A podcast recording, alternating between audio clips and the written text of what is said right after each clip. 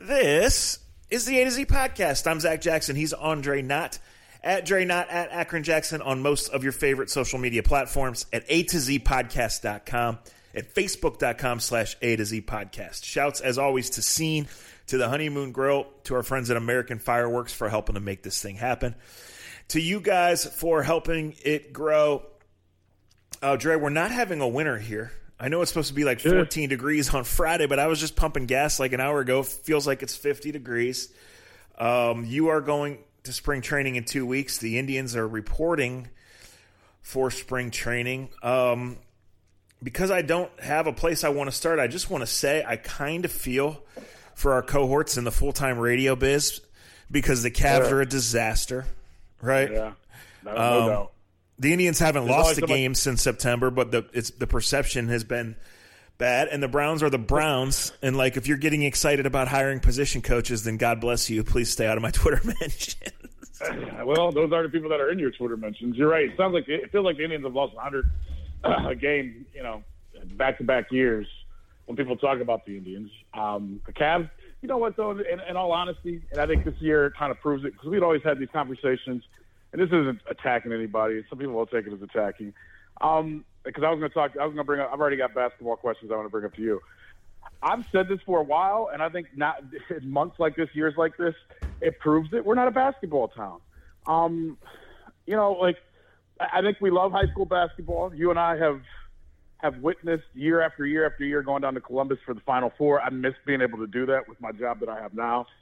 You and I have grown up around high school basketball in Northeast Ohio. We know that there is a strong love for it. But I say professionally, I've just never felt like we were a big basketball town, especially when it comes to talking about it on the radio, and I'm not going to make it a black or white thing.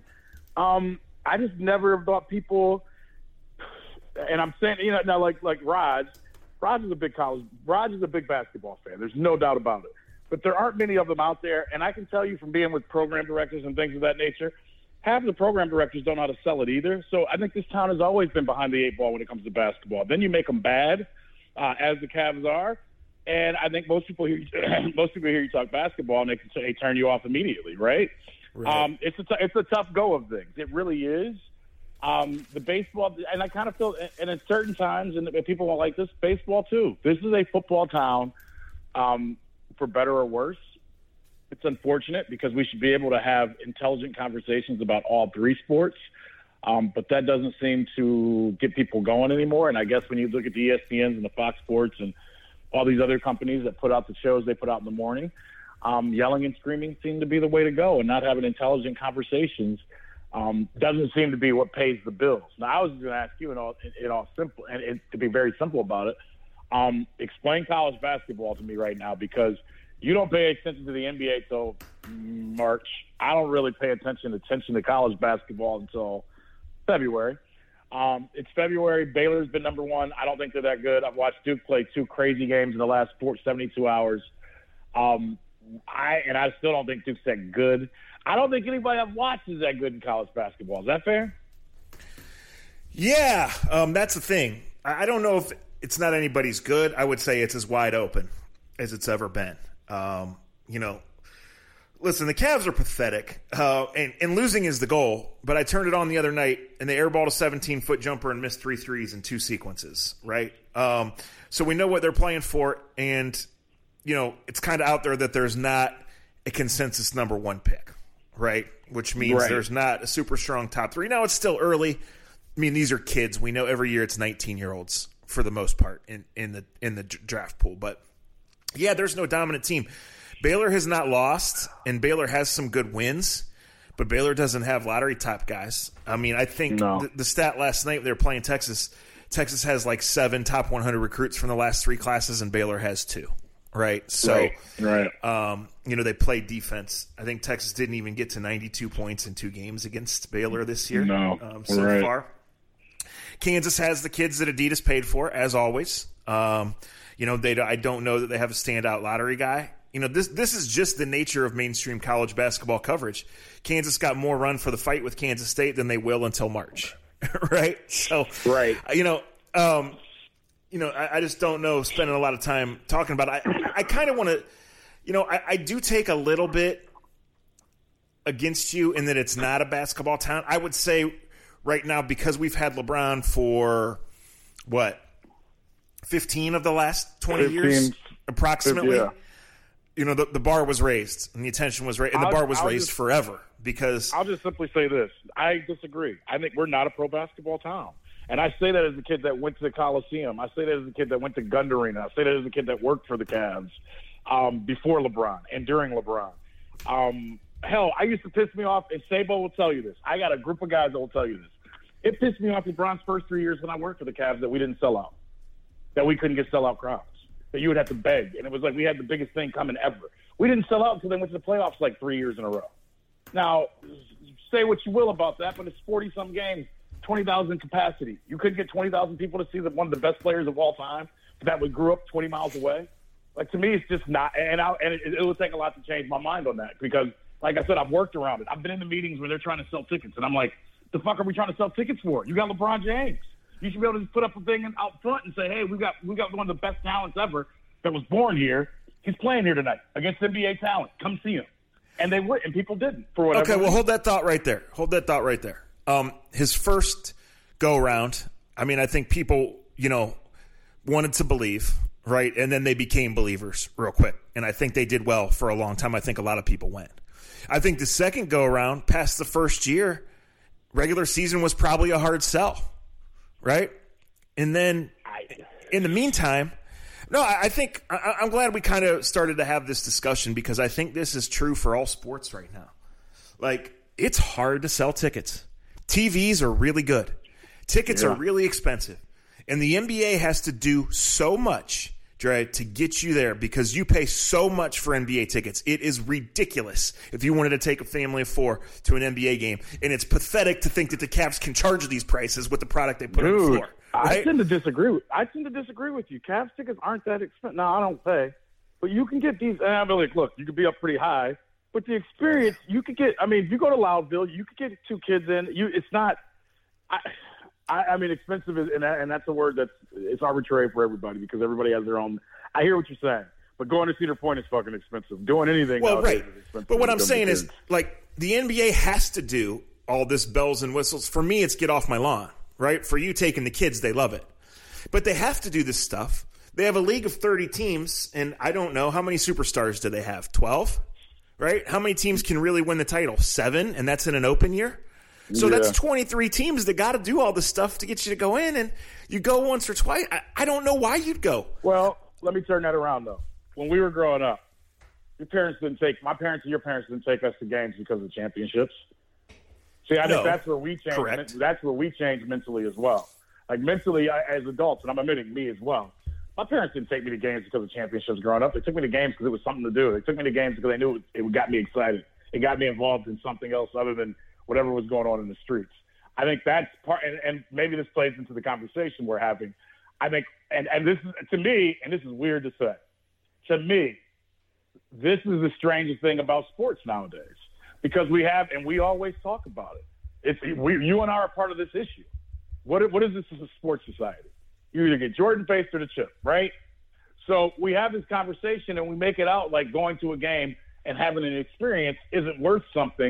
Is it like I've been to a game a couple weeks ago with a buddy I hadn't seen all off season for me to see what's his name Zion, and the game was crap to be completely honest. But I had one of the best nights I've had in my off season. Because I hung out with a good buddy of mine who I hadn't been able to hang out with in a long time. We watched basketball, had a couple beers, had a good night, went home. Would I have preferred to have seen, you know, a game where Zion went off for 40 or 50? Sure. But I think a lot of us – and I think it's a different category. It's nothing wrong with wanting championship. There's nothing wrong with wanting a championship product. But at the same time, we have to be realistic. At some point in time, it's entertainment value. And I think we've turned entertainment value into you don't have a championship team. You suck. You're a piece of shit. You're no good. I want nothing to do with you. And I think that – and I know sports radio plays into that. Podcast plays into that. I think that attitude's kind of sucking the juice out of what sports is. And as you said, I can sit at home and watch my big screen TV and tell you how bad the Cavs stink without me going to Quicken Loans Arena or right. whatever it's called. You are 100% right that when we were 9, 10, 11 years old and mom and dad or mom or dad took us to the Cavs game, it had nothing to do with them being in a championship. It was about us going there and seeing it. And I will never forget the feeling of when you walk in that arena right. and you'd come through the concourse and you'd see the court or when the players would light up, especially if you had good seats, when the players would come on the court. Oh. And think about that time. That was a golden time. In Cavs basketball, right? That was Price and Doherty and Larry Nance and those guys. And especially for us, the games were at Richfield Coliseum. Most right. of the players lived in Summit County, right? Like you right. you had a lot of relation to those Cavs investment in yeah. those Cavs teams, yeah. right? And you know what happened? You know what happened then? And then I'm glad you brought that up. It was a big deal to see when Magic came to town, Larry Bird came to town, hell, even Reggie Miller came to town. I remember when Larry Nance played for the Phoenix Suns. I went and saw them again, and only because they had a good team. And that's what bothered me about Cleveland, Ohio. And you can go back to where you're at. That's what bothered me about when we had LeBron the first time through. And you kind of skipped over it because they would go on the road, and the Cavs were the best draw on the road in the NBA. Then they couldn't sell out at home. They were averaging like 17, 18 per game. And I remember thinking to myself, how do we have the biggest draw in the NBA and we can't even sell him out at home? And I know this is a fact. Like, I know 3-4 years in, we couldn't sell out for LeBron. And it drove me insane because it's like, is anybody paying attention to what we have right now? This isn't going to last forever. And it's not. And we're living it now. Well, sure. And look, that's the next point here. If you're just going with your kids or you're just going, you don't go for championships. I think my main point is the LeBron thing has slanted it to – you know, I know what it was like for my friends to be able to get playoff tickets, right? And I know some of them that right. paid premium dollar, or I know some of them that cashed in favors, or some of them that just plain got lucky, and you couldn't wait right. for those games, right? But now I think – I don't want to speak for anybody. I'm curious the opinion on this. I think, Jerry, if you pick a number, 25, 28, and under, if you're listening, I think you'd go to the Cavs game with your buddies or on a date. And specifically, you go for $20, right, if you want to absolutely. Shop around. Absolutely. But I think if you're over that age and you lived this, unless you're specifically taking the kids, going with their youth basketball team, taking them for a night to celebrate a good report card or because they want to go, see all the bells and whistles, the shit that drives me crazy, I think you'd have a hard time finding too many people that say I would pay $1 to go to the Cavs. And to me, that was... Well, why is that? Because the product has gone from... can't miss TV to can't watch TV. That's why, to me. Well, they didn't go when it was can't miss TV. And that's what I'm saying. Like, I still stick by that. And I know, like, from the year he was drafted until the, and I know Sabo somewhere when he's listening to this, he's driving to Painesville, shaking his head agreeing because it used to drive us insane. So it does, to me, the price, whatever, we can throw whatever else it is, but it kind of makes my point that we started with. We had a lot of people, just like the Indians in the 90s when the Browns went away. I mean, and we've had this argument has been had ad nauseum on radio. Hey, the Indians had a great time to hit. They had a brand new, beautiful stadium. Money was big. Money was moving in Northeast Ohio. You know, you had the internet phase that was coming in and things of that nature. And you had the Browns away, and the Indians totally took advantage. And look, they had the sellout streak. We all were part of it. All right, and I will go back to that. Why didn't we go see the Indians in the 90s when no one – and I'm asking you and I, as two kids that grew up in Akron, Ohio, and obviously our age changed along with it. It was in our teenage years when the Indians got really good. Mm-hmm. And this is just going off my head. I mean, we went to games at the old Brown Stadium, baseball games. We went to, like, maybe two a year.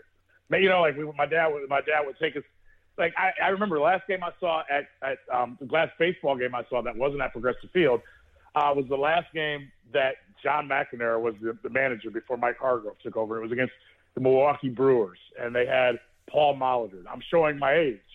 But I know that when the Indians moved into Jacobs Field, that was the thing to do. Now, I don't remember, and I was young. Like I said, I'm not the right age to tell it all. But I know that when the Indians got good and they were in this new stadium, and it was so cool to go into this new stadium because it was nothing like the dump that we had down on the lake. I know once I turned 16, me and my buddy Rob, we played baseball. We played traveling baseball. Anytime we had a chance, we went to Jacobs Field. I mean, I can remember sitting up at the high top of Jacobs Field for an opening day against the Angels and they had a walk-off. Jim told me, of course, off Percival. And I remember I froze like I never froze before, and it was the coolest thing ever. And I was probably 15 years old, 16 years old. That became the thing to do. Now the Indian Stadium, which is still Progressive Field, is still pretty freaking good. And I'm not saying that because I'm anti anybody else. Our stadium's still one of the best in baseball. It's got a pretty cool setup, and you can get a baseball ticket for pretty damn cheap. And I know I've skipped sports. The Browns are back. The Browns usually aren't playing when the Indians are. The Cavs are the Cavs. And you did the age bracket thing, which I think is a really cool thing, smart thing to do when you look at this, because there's obviously different tiers to what type of fan you are, right? I mean, we were way different fans when we were 15. So, and then in college, it was great to just be like, all right, let's go get wasted at an Indians game. Or even we would even go to Akron and see the Arrows at the time. Sure. If they had a cheap beer night, like you even did that last summer. Correct, I did. But I guess what I'm getting at is, what kind of town are and I do not want to be the guy, and I continue to say this, I never want to be the guy that tells someone else what to do with their dollar, their hard-earned dollar. You deserve to do whatever the hell you want with it, however you get it. But I think it is weird that we claim to be a very big-time sports town, and we are. But Cavs and Indians rank towards the bottom. I don't even know the Cavs attendance, so I shouldn't even go there. But I don't know. And it's not a great product. But you know what? I've gone to 4 or 5 basketball games this year, and I've had a good time. And to me, at the end of the day, having a good time is important. Because there's a lot of serious shit going on around our world that ain't having a real good time. Well, no, that's true. Opening day is opening day, and I would go. I have paid to go, as a matter of fact. Right. 3 weeks later, you couldn't pay me to go, right? Well, that's the baseball thing. But listen, I'll say this about baseball, and I'm a casual baseball fan. I have friends, good friends that I talk with all the time, that I would hang out with. They will say to me, hey, on Saturday, July such and such, we're going to the Indians game. Let's go. I'm coming in from Youngstown or Columbus or wherever. We have 2 tickets. We're going to get 4 more, blah, blah, blah. This is me just being Reg and being me. My answer is no. Like, I'll go on Tuesday and buy the cheapest ticket and stand out in right field. If it's going to be crowded, I'm not going. I don't care. I'm not going to pay for baseball. That's just me. But I think it's not crowded. It's not crowded very often, so you should come every damn day. Well, I know. My last 4 Indians games, I've not gone in the stadium. That's a personal choice. Know. But I think before we wander too far off here, I think the bigger picture, Dre, is because I allowed myself the other day to get in a Twitter argument about high school basketball to some level. Yeah, I saw. Part of the reason. We used to go to the games because we would read the papers and because we would listen to the radio and because our dads would take us to the games, right? But Now kids have YouTube in their hands. Kids and adults have 800 cable channels at home. If you don't go to the game, you sit in the Indians dugout on September in LA on Friday night and you follow the St. V game on Twitter. Right? I do. Yes. Right. And if I could watch it on my iPad, I'd watch it. So You would love to go, and you would love to take AJ, and you would whatever, right? And once a year when baseball ends, we go to a game. Sometimes we make it, and sometimes we don't. Sometimes we make it. But what I'm saying is it's just changed so much. Friday nights, there's 4 college football games on. They're usually obscure. Those stadiums are only half full, but guess what? The battle is for TV. The battle is for the Twitter viewers, The daily fantasy players, the bettors, and the battle is for the TV time. So when they call up Missouri or Fresno or Toledo and say, you're going to play on Friday at 6:30, a lot of people say, well, that sucks. We can't get there then. But guess what they say? Right. You just tell us, if you want us to play at 6:45, we'll be ready then too. Right? Yep. And while I sit at home on that September Friday night and watch Nevada play Fresno, I can follow 14 baseball games. Right? Like that to me is what's changed, and that's what the competition – it's funny you mentioned that Arrows game where I ran into your family. It was a birthday party for a friend of mine, and he's a big Indians guy and a big Major League guy, and it was Ricky Vaughn bobblehead night. So we said, all right, we're going to go there. We're going to get him a bobblehead. Dre, there wasn't a parking spot in the city of Akron, and it was a 15-minute walk from the one we got to the Barley House in Akron because the line was so long of people in full uniform to be the first 1,500 or 2,000 to get. So that's what minor leagues have to do, and that's what it always is, right? Well, I was going to ask you, is that what I'm glad you said that. Is that the draw in big league baseball, though, too? And it is. Yeah, like, well, it has to be. It has to be because, I mean, 162 is 162 every year. I agree. 81 home games is a lot, brother. But you just, I've seen this across the country. Like as you said, this I had a ding, ding, ding going off my head. I've seen it in Seattle where they give out Ken Griffey Jr. going to the Hall of Fame bobbleheads, where there's lines all the way to the football stadium. You know how Seattle's built. Yeah. I've seen it in Kansas City on an afternoon game where it's 90 degrees with 90 humidity, and they're giving out Hosmer Gold Glove bobbleheads, and they've got sellouts. It amazes me that, and I don't know if it was, I mean, there used to be bat days and things of that nature. I would love to have the conversation we're having. Look, and I know people will tweet and say, oh, Andre, you're an idiot for this, or Zach, you're dumb for this. I love this conversation, even though I can tell you, you and I probably don't have all the real answers. And I don't know who has all the real answers. And I would love to sit with the people that make schedules. Like the Rubber Ducks do a great job. You just told the story. The Rubber Ducks bring in characters from TV shows. They do, they do crazy bobbleheads. They'll do a Lindor one here. They'll do a Clevenger one. They'll do people from the Office, the TV show. They do a great job. And minor league baseball's always had to do that, right? But big league baseball has to do the same thing, Zach. Like I'm talking about other teams, but I know that when we have promos, there are certain promos, even a dollar hot dog, which is what it is. I almost said something else. Why does that draw the common human being more so? We love hot dogs. Yes, we do. But you know what that is, Trey? That is a Jedi mind trick, right? That is saying, yes, I know I want to go, and the kids want to go, or the neighbors want to go, or the old buddies from college. We've been planning a night to get together. Why don't we do it then? Because we know we convinced ourselves we just saved $9 in what we're going to spend at concessions. We're still going to pay at Park, right? We're still going to buy that $9 beers, right? Yes, my case, yes. I'm still not going to watch a damn pitch, but I've Jedi mind tricked myself into thinking that I've saved that few dollars. You're right, because my wife and I were just talking about this because I'm not a shopper. It's pretty obvious if you know me. But damn it, if I get an email that tells me that one of our T-shirt companies or one of these places I like to get clothes has got 40% off or 50% off, I'll buy a sweatshirt just because I got it for 30. Do I need it? No, but I got it for 30% off. Well, even though I don't even know what the original price is. I bought Nikes a couple times because I got $80 off. Did I need them? No. Well, all that leads me to the current discussion, and there's two ways I want to say this. So we know Trevor Bauer, our old buddy, was back in the headlines for attacking the commissioner for this playoff proposal, and I didn't read past the headlines, so I don't know the full details of this. But there's two elements. We all love Trevor, that he tells the truth. It's refreshing. I don't think saying to the commissioner via Twitter, you're a joke, is a very good look for Trevor, for baseball, for anyone. But I think, but beyond that, and the last thing we can do is sit here and talk about his mistakes. We'll be here till damn 9 o'clock if we do.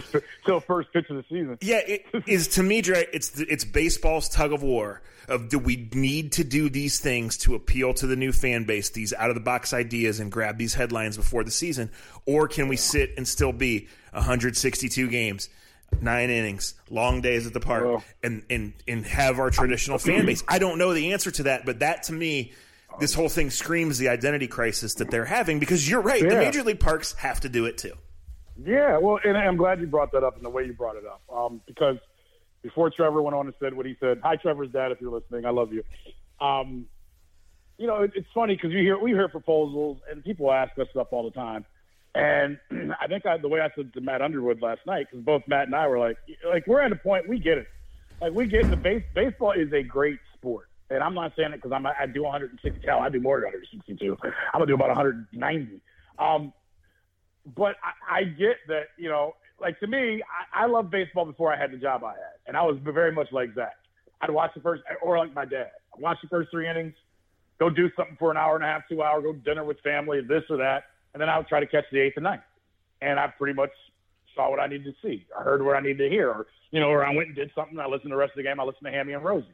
And there's nothing wrong with that. On an occasion, and now I'm different. And I've always been, you know, when I lived up in Cleveland, if there was a Tuesday game or a Wednesday game and one of my buddies that worked downtown was like, hey, let's go over to the game real quick. And I think that plays into it. Where you live, like if you had your same house, same setup, if your same setup was in Lakewood, I'm just throwing something out there. If you live, Zach, and me knowing you, if you lived 15 minutes away from Progressive Field, you would go to games. Yeah, if I lived over the bridge, I would walk to baseball games every other week. Yes. Right. Just on the randomness of, you know what I mean? Like, correct. I get where you're at. You got to make big plans to drive 45 minutes to an hour, you know, one way. Like that's, you got to plan that out. You can't just like I randomly, when I lived in Cleveland, when I lived in Ohio City, when I lived in Lakewood, there was no big deal at 6:15 to be at a bar and a happy hour and be like, you want to go over and check out the Indians tonight? And you just did it because, you know, hey, what's his name pitching for the Angels or you know, the Red Sox are in town. Let's see if we can get a ticket. I think that plays into it, and the population of Cleveland is down tremendously. That plays into the you know, part of not having people to go to games. Now, the whole thing that the commissioner started or whatever's out there, I mean, what was the word you used on what bobbleheads do? Jedi mind trick. Yeah.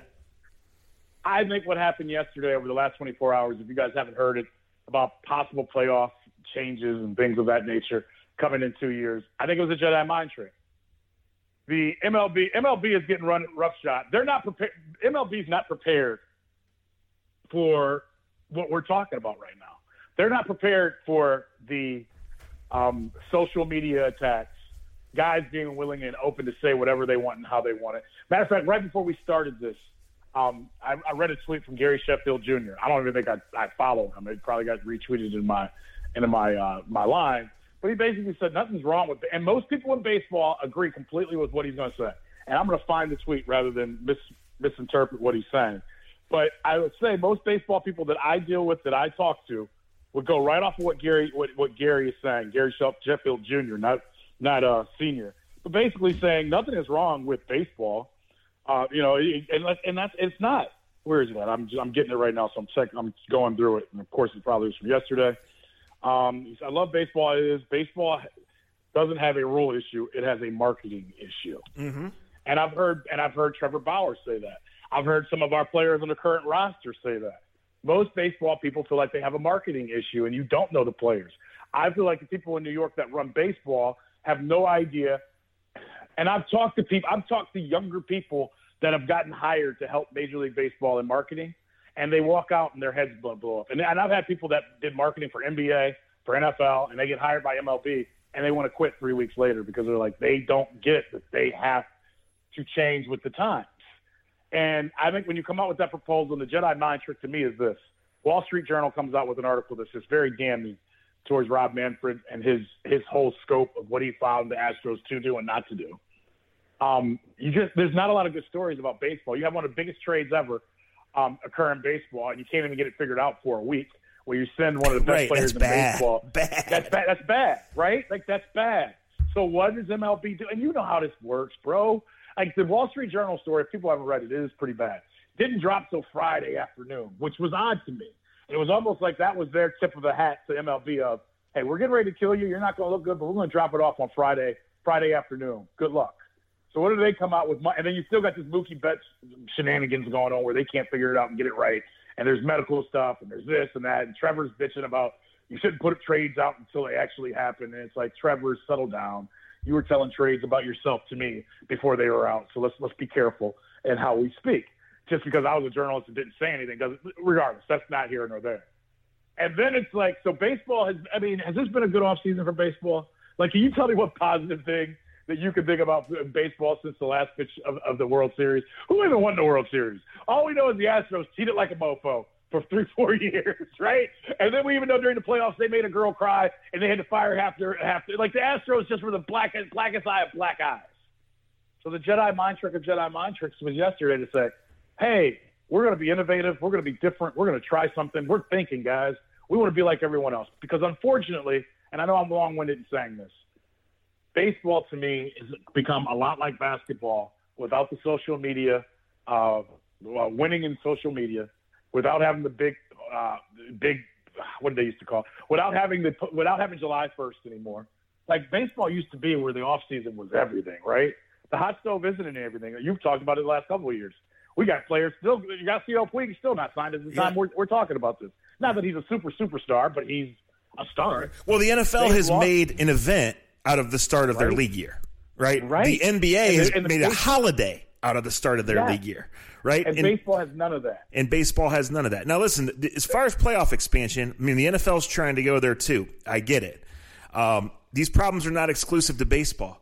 I don't know why the NBA trade deadline was last week, Dre, because the All-Star game is this weekend, which maybe has a little more interest than normal because of Kobe. I can't say that. But think about how long it is until the NBA starts. It's more than 2 full months until the NBA starts the playoffs.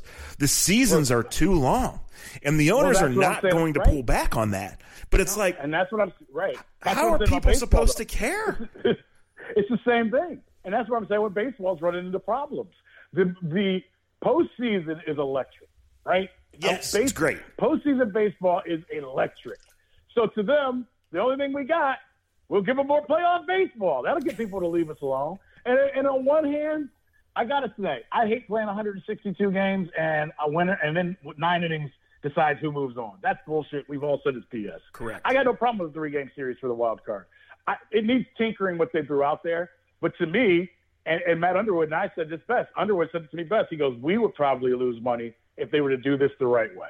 Meaning, you got to take away some regular season games if you want this proposal that they're throwing out there to work. I agree. Make it 150 games. Make it 148. Make it whatever. But you got to get rid of 162 games over 6 months because no one has the attention span to truly keep up other than my wife, who's just making sure my ass went to work that day. My grandma's going to be locked in listening on her little radio that's older than me. But, I mean, yeah. I mean, think about you know how long it is. 162. Yeah, I do. Mean, what do you think John Beilein thinks about the next 2 months right now? Oh! Is this the worst year or best year in John Beilein's life? Honestly. I mean, I hope he hugs those bags of cash tight when he goes home every night because it's bad. He chose it. He chose it. He did. The Cavs chose it. Well, let me ask you this. It's too we're not rich. But and we always hear this and people say this. I think John Beilein's year right now proves that money ain't everything.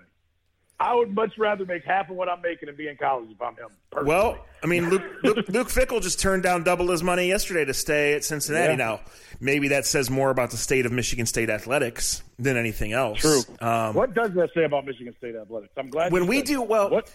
When we do our list of undefeated things, Dre, we don't put money on it because it's not 100% undefeated. Right. Right? No. But it's close, you know? I honestly think, let me say this the right way. People are overboard with how they handle their kids' sports now and travel ball and specialization and the money they invest. Right, in their kids doing this, okay? And I love high-level baseball, and, you know, kids get a chance. But I think you got to ask yourself if you're really starting to count your investment and the way they do things now where they make teams stay in certain hotels and people are just raking money hand over fist from gullible parents. Like, there's only 11.8 scholarships in baseball, and there's only so many guys that get drafted, and minor leaguers make $20,000. So I know we're not all 6'5", right? But what are we really doing here? Like, football participation numbers are down, and I get that. There's still 85 scholarships from 130 programs. I got to tell you something, though. I'm glad you said that, and you're right. But from my experience in life, if AJ has a chance to be the 78th, the 70th guy on a football team or the 15th guy on a college baseball team, he ain't going to play football. And that's just experience. I get it. I get it. When you're the 80th guy, and you're right. And there's certain people, and I get what you're saying. There are certain people in high school right now, and their kids, and I totally get this, and I don't want to come off schneid in any way possible because the way life worked for me, it worked. But I hope because about life worked the way for me, the way it did, my son won't have to go through what I did. When you're on the bottom of a roster, of a college football roster, you get the shit beat out of you. And it's not unless you're smart enough to get out of it or smart enough not. Like, it's just, I just saw a lot of guys that you don't write about, that I don't tweet about, that we don't podcast about, They got the living hell beat out of them for 3.5, 4 years because they got a scholarship. So if my son is in that situation, I would say, go play baseball, son. We'll put money aside. We'll pay for yours. Here's the problem. I have nothing against parents putting money in trying to help their kid get a college education, but that's not the finish line, right? Sure. Like whether your son plays at Division III, or whether your son plays Division I, or whether your son never plays again and plays CYO and plays around with his buddies and gets drunk and plays softball with a keg in second base, that's not the finish line or the end of the road in what they're doing in life. And so many people, being a parent is fucking hard. I tip my hat to anybody that's parenting. It's not easy. But I wish we put as much effort into what our kids are at 22, 23 as we do at 13 or 14 when we're making them. Like one of the best baseball players I ever grew up with, and I won't say his name because I would never embarrass. He should have been playing Major League Baseball, but he wasn't because his dad was overbearing. His dad was that dad that you and I can't stand today. The guy that made it, and as soon as he got to college, he lost his mind in 3 weeks. He lost his scholarship and never played again because he was never allowed to get out of the house. He was never allowed to be a kid. You're right, and we could go on with this. If we get into the economics of the argument, we got to be careful because if you do play 6 years in the NBA, you make enough money that could be like it changes your whole family for generations. Generational. Yep. Right? But you have to understand the 1% of the 1% of the 1%. And you have to understand the guys who do win the genetic lottery, the guys who are McDonald's All-Americans, the guys who do become 3, 4, 5-star recruit prospects for these huge programs in any sport, even the 1% of them actually get to that point, right? Right.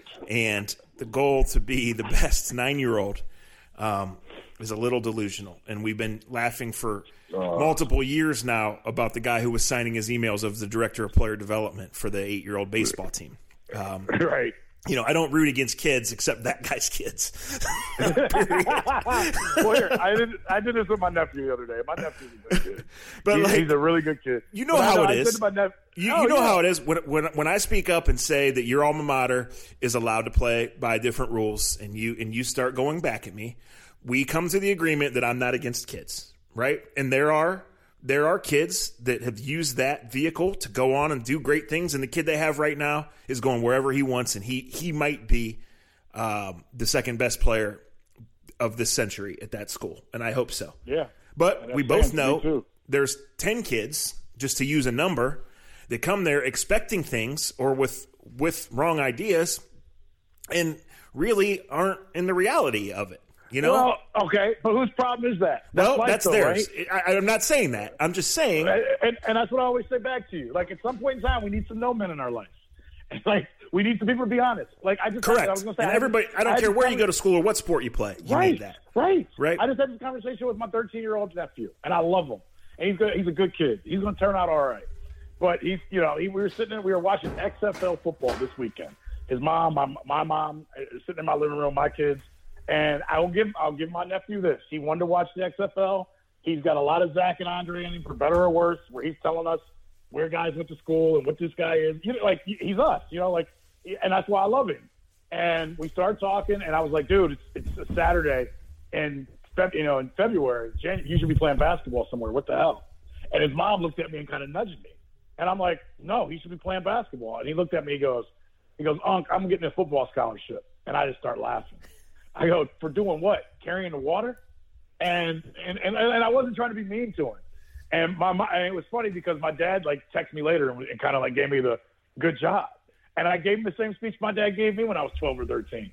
I go, how many kids in Copley have gotten a scholarship in the last 4 years to play football? And you should have saw his little face.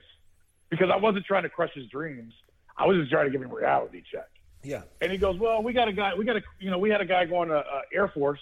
And I go, okay, how many guys were on the team? And I was like, just start doing all the numbers. I go, dude, I'm not saying you can't make it. And I'm not saying I won't do everything in this world that I can do to help you get a scholarship. But don't sit here at 12, 13 years old and tell me that bullshit because I know the numbers are against you. So I'm like, you better read. I go, you're too smart to be sitting around saying that. You better play every sport you can possibly play, but do not sit here at 12, 13 years old and tell me you're sold on you're getting a football scholarship, because you're lying to yourself. And I go, and I wouldn't be a good uncle if I let you sit here and think that. Correct. And it hurt his feelings, but I know his mom and his dad, everybody texted me later on the night and was like, thank you for being honest with him. Yeah. No, you're right. Look, along those lines, I want to clarify a little bit what I said. I'm not telling anybody, how to parent their kid, especially if he's some sort of a gifted athlete. But a bad life lesson is when the going gets tough, transfer, right? I know that much. Yeah. And a couple of years ago, one of these elite baseball programs had me out to talk about social media and how it's changed. And social media has changed college sports, guys. Guys have lost scholarships. Things have been discovered. Coaches have lost their jobs. Coaches have lost jobs. They've resigned to spend more time with other people's families. Yes, that's how it's gone on. But what I said was to these parents after I talked to the kids, because the parents were hanging around too. It was out at Pinnacle, out by your house.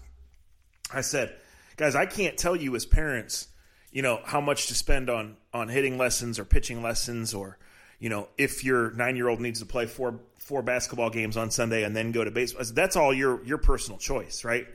Playing 80 games a summer and all that. I said, but I can tell you it's not good when you take to Facebook to criticize the coaches, right? When you take to Facebook to declare your little Johnny the best 11-year-old ever, because that trophy is absolutely nothing. Right? So it's just a different time. And to go back to the last podcast, I mean, I don't want to say this with a little bit of the stupid rumors that have been making their way around the Twitter sphere involving Cleveland's quarterback. I'm not going to comment on that. I can't believe that. Well, just let me say this. I can't believe that the girl went on the radio. I would say this, that when you're always on social media, you're always on social media. Right. And we can acknowledge that Twitter is a small population, but when the stuff takes off, the stuff takes off. And that's why it's changed sports. Right. All the 4th, 5th, 6th grade kids I know, kids of my friends, they are all on their phones watching NBA highlights on YouTube, playing fantasy football. Right. That commercial with the little kid before the Super Bowl that I thought was really well done. Like, awesome, The kids at our Super Bowl party were standing up. They know that kid because he has his own highlight videos on YouTube. Right. You want to bet me $1 right now that kid ever plays college football? Yeah. He better use that money for that commercial. I mean, I don't want to be mean. Like, we all need to check ourselves. And I don't know where this podcast has gone. This is what happens when we don't prepare anything. I like it. I think there's a lot to it. Well, what else are we supposed to talk about, quite honestly? No, this is good. But let me go back to something. I got to ask you about the Michigan State job. And just, you kind of glossed over it, but you said it. I mean, dude, think about it. I'm 41. I'll be 42 in a couple months. I got one letter. And this is mid-'90s, obviously. And this isn't about me. I got one letter from Michigan State back in 94, 95. And I think John L. Smith was the coach at the time or whatever, or whoever. And it may not have been. It may have been drawn for George Perlis still. But it don't matter. I got like a bullshit like in 93, 94. I think I ran laps around Madrid Avenue like Wonka. It's just dropping chocolate bars. Did the letter mean anything? No. Did I get anything else from Michigan State? No. But it meant the world to me. I got it pinned up on my wall. Well, as it should. And but guess what now? The first thing you'd do if you were 16-year-old Andre would do is run and put it on Twitter. Yeah. God, that's disgusting. And you're right. But I was going to say, I got a bunch of stuff from Cincinnati. And look, I think Cincinnati's a great program. And I love what it's become. I just can't believe that 25 years later that – and look, and I'm happy that he stayed. I really am. But, man, what a statement that you'd rather stay in Cincinnati and be the Bearcats football coach and not Michigan State's football coach. Yeah. To me, that's earth-shattering. And if you're in the Big Ten, you better check yourself and look in the mirror because and it goes back to something you said earlier. Hey, man, if I'm Toledo, damn right I'll play Tuesday night at 8 o'clock, even though it doesn't help my schedule. Damn right I'll play Wednesday night. I guess what I'm saying is the willingness of all these other conferences to play at any time, any place, the use of social media. You can now recruit the same kid. Like it used to be, if you got recruited by Michigan State, you only got recruited by Michigan, Indiana, Boston College. Sure. But now you literally can pick Cincinnati over Michigan State. And I think Zach And Andre and Uncle Andre and Uncle Zach would say, good job, right? Well, you know, there's I don't know in detail, but the sexual assault stuff that involved Michigan State on an administrative level and some football players were involved. I don't think anybody knows what's going to happen there, right? They do not have enough good players. I mean, they're the Browns and Bengals of the AFC North. They're in the same division as Michigan, Penn State, and Ohio State, which is an NFL team, right? But they competed. Up until 2-3 years ago, they were able to compete with the other Ohio teams. Well, they were doing a great job of getting recruits from Ohio, from the Midwest, that were good football players and didn't have the flash at the recruiting stage of the other guys. Right. They can get the 3 stars and make them in the 5. Listen, they had a really great run of quarterbacks, too, which obviously matters. Right? They had Kirk Cousins and Brian Hoyer and Drew Stanton, you know? That's a good point. They had great running backs. They've always had great running backs. Yeah, going back all the way. They've always had good receivers, good corners. Then they get their linemen from the mid. Like, they did it the right – they had a plan, and it worked, Zach. They didn't – like you said, they weren't getting 5 stars. Well, no, it can still be a good job. They still have loyal people there. But I understand why Luke Fickle wouldn't take it right now because he's going to win. He's going to eventually have his choice of a really good job, but in the meantime, he's going to win. And I'll say this: this can go to the whole discussion too. You know, like Alabama and LSU and Ohio State football, and like St. V basketball, which we talked about, and like the New York Yankees and baseball. Like they didn't all become this by accident, right? But when you're not those programs. Like, you need culture changers along the way. You need somebody to say, I'm going to stay, and it's going to be different. And so everybody just assumed, because every other coach does it, because money's damn close to undefeated, right, that Luke Fickle was going to go for $5 million or whatever it is. Right. And some of the numbers being thrown out for who they have to go next that I'm hearing in the rumor mill are like, holy crap, but they might have to do it. But, like, eventually you have to stay. And I mean, I might be wrong. Luke Fickle might be at Cincinnati 9 more months. Or he might be there 3 more years and they might win like crazy. I don't know. It's not an even playing field. It's not in life, and it's certainly not in college football. But didn't you just answer something? You just said something. You answered something with your own answer. Maybe they don't need to go out and spend multi-millions and find a real game changer who Michigan State matters to him, and they go out and do it the right way and not just throw a bunch of money in the air and hope it fixes everything. No, you're right. I think you're going to have to be patient. I think you almost have to take on a rebuild approach. I mean, for him to quit before signing day, right? First of all, it tells you they didn't have very good class. No, it's the secondary signing day now. I know that's changed. But you know what Ohio State is getting at signing day every year, and that's almost anybody they want. The only guys Ohio State doesn't get are the guys that go to Clemson and LSU and Alabama, right? Right. You know in Michigan, like, they're still putting out X amount of NFL players every year, even though they're getting trucked on the last Saturday in November. It's a great universe. And Penn State, I mean, James Franklin, I'm not a big fan because of some of the things he's done, but they're putting guys in the league. Like, I've been to 2 of their pro days. It doesn't look like Ohio State. It's close, right? I want to have a conversation about James Franklin, but I think we better have it off mic. I don't know. I know some Vanderbilt stuff. I know some Penn State stuff. I'll just say this. He's a really good football coach. Yeah. On game day. I don't know enough that's why we need to talk. I don't know enough to sit here on a podcast and kill him or you know, or put him on top of my shoulders and run around with him. But I will say I like what he's been able to do with that Penn State program from where it came from as well. Guess who these schools hire? Guess who these schools hire? Really good football coaches. Exactly. And they deal with the rest later on, right? You deal with – I mean, look where Penn State was at before they brought – and I'm not here – like I said, I'm not here calling him a Hall of Famer. But look where they were at before they were where they were at. Penn State was a tough job. Bill O'Brien – I think The Athletic has a great story about recruiting up. And it was talking about recruiting Christian what was the kid? Christian, the 2013 QB class. Yes. And I glanced through it. I didn't read the story all the way, but it was really good and very telling in how hard it is to recruit quarterbacks and know what they're going to become, right? Like, I didn't know. But, like, that whole Penn State situation was not good. Bill O'Brien, I thought, was the perfect person for there. He realized right away that Penn State's a different place, too, by the way. You know, like, Penn State's not Ohio. It's not Columbus. It ain't East Lansing. It ain't – it's, like, to get the kids that they get to come there to win – You got to sell the shit out of that program because it ain't selling. And no offense to Penn State and the Beaver County and all those, but it's a different place.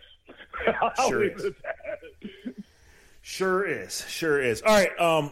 I can't believe we've covered 50 minutes here. I'm not quite sure what we talked about, but we talked about a lot, I think. Yeah, we did.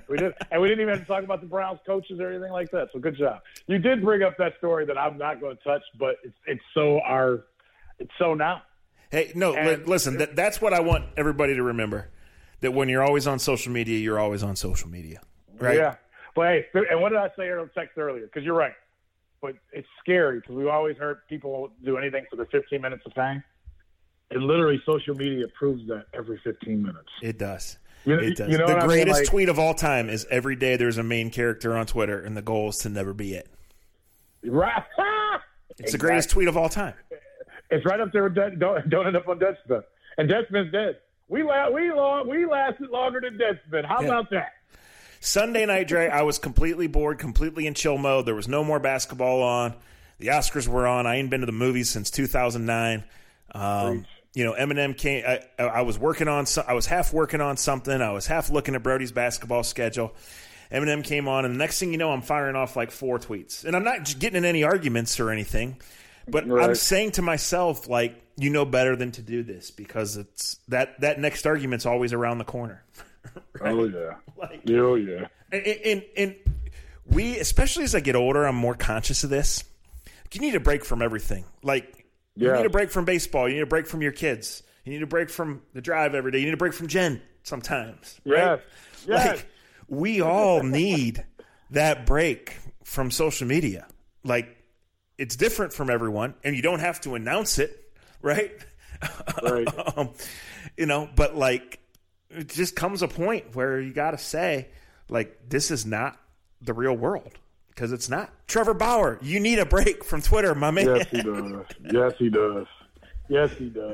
We all do. You're right. And I've been going through it myself. I'm not going to say I've been social media depresses me at this point. I'm being completely honest with you. I just told somebody Friday night. I was like, I barely go on social media now. I barely say anything because I just hate where everything goes. At this point, like no matter, like if I'm on it for 10 minutes, I know I'm going to see something that either disgusts me, pisses me off, or see somebody talking about something they have no idea what they're talking about, but they're talking like they're the general of it. It amazes me. Yeah, it's So let me ask you this: Copley's got a pretty good boys basketball. They got a couple players in their basketball team I've heard. I need to go watch before I leave.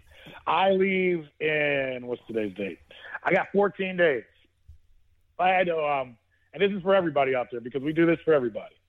High school basketball playoffs are getting ready to start. Girls I know have started already. I've been to probably about 6 female high school basketball games already this year. Close family friends, daughter I've watched, and she's going to be pretty good. I think I'm going to go watch her again tomorrow night. If I had one high school basketball game to watch, obviously I know about St. V. My dad and I are pushing to go see the Copley team from what we've been told. Anybody else? I always want to go see Babe's team just so I can give him shit. Any other team? I know Green is supposed to be pretty good. Well, decent. I've only been to 4 or 5 games. First game I went to see the Livingston kid who left Bookdale after the season had started and went to Western Reserve Academy. Yeah. Whole other conversation. Green is really good. I know St. Ed's is really good. I haven't seen them. Yeah. And Raj went the other night to the Ignatius game. Right. I haven't seen the kids from Copley. They're freshmen. And people have told me to go see them, but I haven't made it there yet. But you know what? It's crazy. I leave for the combine the day before you do for spring training. There's only 2 weeks left in high school basketball. Brody's last regular season game in D3 college basketball is next week. So it's amazing. We're getting old, man. Yeah, it goes quick, man. It goes really quick. Yeah. It really does. I'll find a game or two. We'll talk off. I'll look up who's playing who, and we'll talk off the air. So yeah, we may need a Friday night hoops session somewhere. And we'll actually go into the game because it's inside.